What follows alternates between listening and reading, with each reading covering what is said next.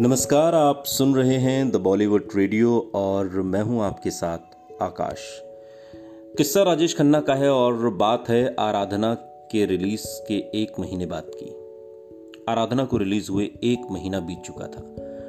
बंबई के Roxy theatre में आराधना के शो अब भी हाउसफुल चल रहे थे और तकरीबन इसी समय रॉक्सी से कुछ ही दूरी पर स्थित ओपेरा हाउस में राजेश खन्ना की एक नई फ़िल्म रिलीज़ हुई। ये फ़िल्म थी राज खोसला की दो रास्ते। राजेश खन्ना के फ़ैन इस फ़िल्म पर टूट पड़े।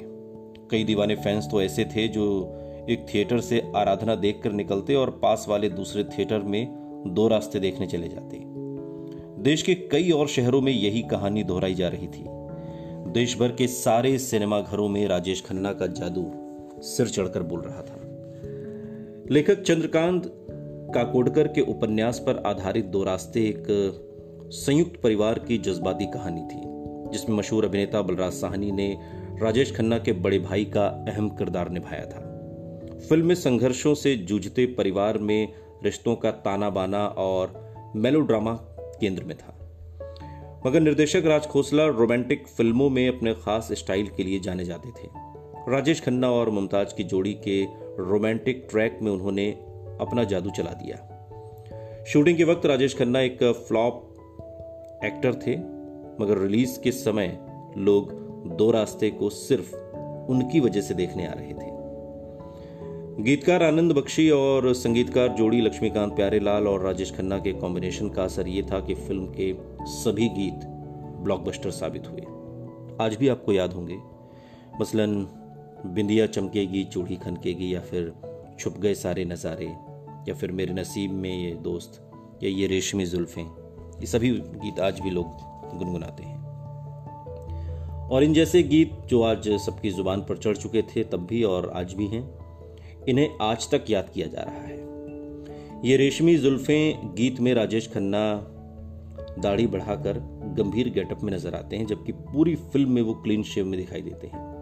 दरअसल ये गीत उस समय शूट किया गया था जब राजेश खन्ना, यश चोपड़ा की शूटिंग कर रहे थे। कहने को दो रास्ते में ये उनका कंटिन्यूटी जंप था और लेकिन लड़कियाँ इस गीत में उनके इस इंटेंस लुक की दीवानी हो गई। राजेश खन्ना ने इस फ़िल्म की फ़िल्म में पहली बार मुमताज़ के साथ काम किया और उनकी जोड़ी की केमिस्ट्री ने गजब ढा दिया। ये वो जोड़ी थी जो आगे चलकर हिंदी सिनेमा की सबसे कामयाब जोड़ी कहलाई। फ़िल्म की शूटिंग के दौरान राजेश खन्ना और मुमताज़ में गहरी दोस्ती हो गई। लगातार दूसरी फ़िल्म की बम्पर कामयाबी ने साबित कर दिया कि दर्शकों पर राजेश खन्ना का बुखार उतरने की बजाय और चढ़ता चला जा रहा है। किसी वायरल बुखार की तरह राजेश खन्ना नाम के बुखार के भी कुछ खास लक्षण थे। बॉक्स ऑफ़िस पर पैसों की बारिश, थिएटर पर लोगों की लंबी कतारें और उनकी एक झलक पर दीवानी होती लड़कियाँ। ये सब वो लक्षण थे जिसे उस दौर के मीडिया ने सामूहिक उन्माद या मास हिस्टीरिया का नाम दिया था। ऐसा विचित्र उन्माद उसके बाद आज तक हिंदी सिनेमा में नज़र नहीं आया। सुनते रहिए। द बॉलीवुड रेडियो, सुनता है सारा इंडिया।